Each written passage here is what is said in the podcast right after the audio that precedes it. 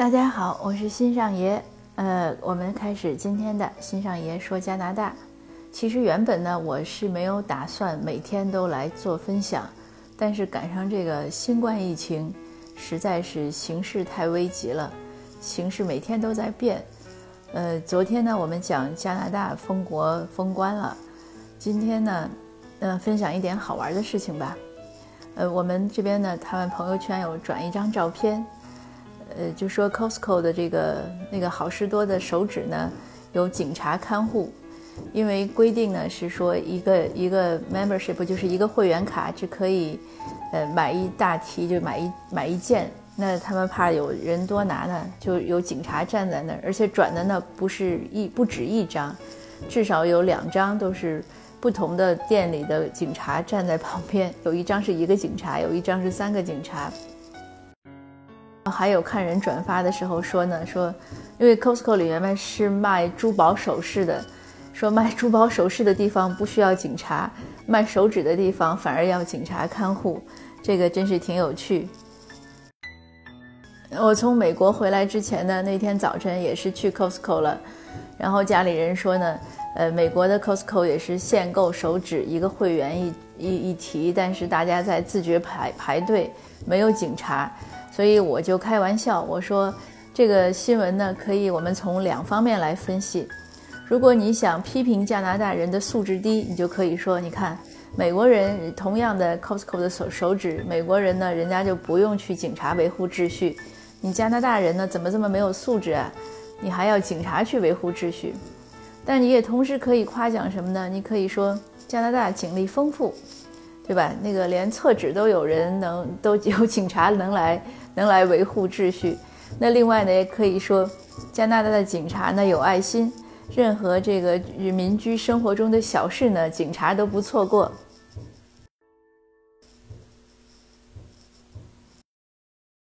当然了，这些也都是开玩笑。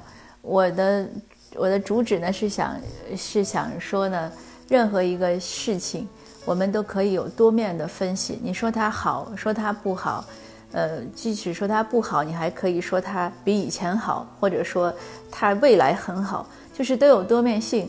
那还是强调我们的认知，所以我们不要被带节奏，就是什么事情你要要仔细判别。比如说现在是这个有些，就昨天我也有讲华人呀，或者说留学生要不要回国。那昨天我的节目呢有分享。后来呢，有读友听过之后呢，就转给我一个那个，就是张张大夫吧，张宏文医生是吧？他的他的分析，他讲的，呃，我我觉得和我说的是一样的，就是我们我应该是我和人家说的是一样的，因为他是专家嘛。他说各国的这个呃抗疫的这个就是对疫情的治疗方案，他认为都是都是不错的，呃，没有什么毛病，各有各的优点。所以他的意思其实是不一定让留学生回去了。他说你让他回去。如果半年之内结束不了怎么办？他回不回来？其实也是这样，呃，昨昨天也是有有别的读友问我，他说他朋友马上要过来来加拿大，呃，能不能赶在封关前来？他说他是访客，我说他访客他为什么要过来呢？他过来他最大的问题是医疗保险，所以我我的主张就是，如果你在哪儿有医疗，你就在哪儿待着，就不要乱动了，呃。乱动反而会更危险，也就有一些海外华人说说要回到祖国去治病，这是更不好的事情。如果你在你的居住国有有医疗，你就不要再给任何国家和人民添麻烦。所以就是说，不要被节奏带偏了。那有的新闻可能是宣传，呃，中国的这个这个治疗好啊什么，这个都没错。但是你要有另外一个思辨性，你要考虑到你路上的危险呀，还有就是你适不适合回去，你的医疗在没在那边，这些呢，说说到底就是说我们的思考呢，你的独立思考是很重要的，呃，要看从哪个角度看，而且一定要重视独立思考，因为这个和我们的自己的决策啊、生活是息息相关的。独立思考以及我们行言行的独立性呢？当然，最多的、更多的应该是和我们的价值观和我们的三观有关。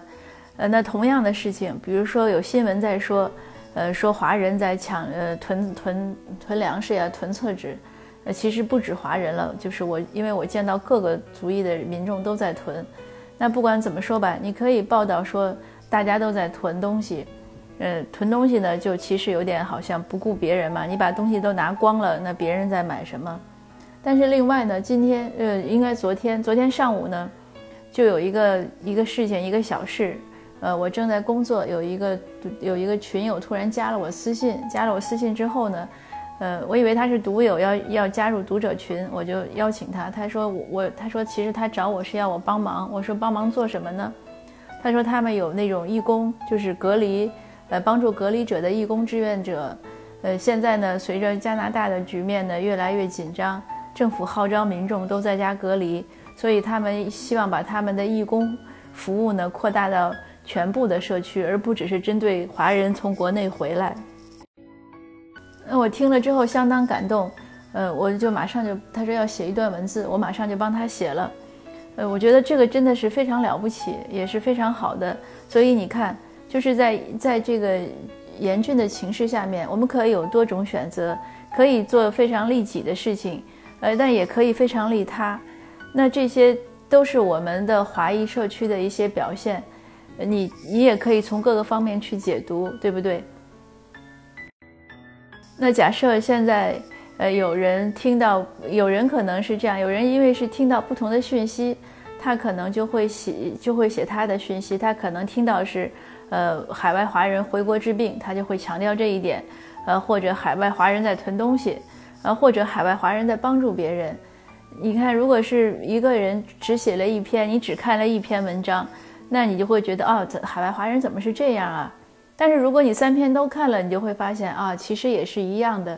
无论是不是在海外，人性还是这样，就是有有好有不好。呃，而且我们也可以，呃，就是不管不管别人怎么样，我们可以做得更好。呃，不只是在疫情期间，其实任何时候都是一样的。嗯，还有呢，就是如果是家长呢，我还是要强调。呃，你的言行呢是会让孩子看在眼里，所以在疫情期间做什么决定一定要很慎重。就是在紧急的时刻，你这样做了决定，孩子将来遇到同样的事情，他也会去那样做决定，这是大概率事件。有言传身教嘛，不过如此。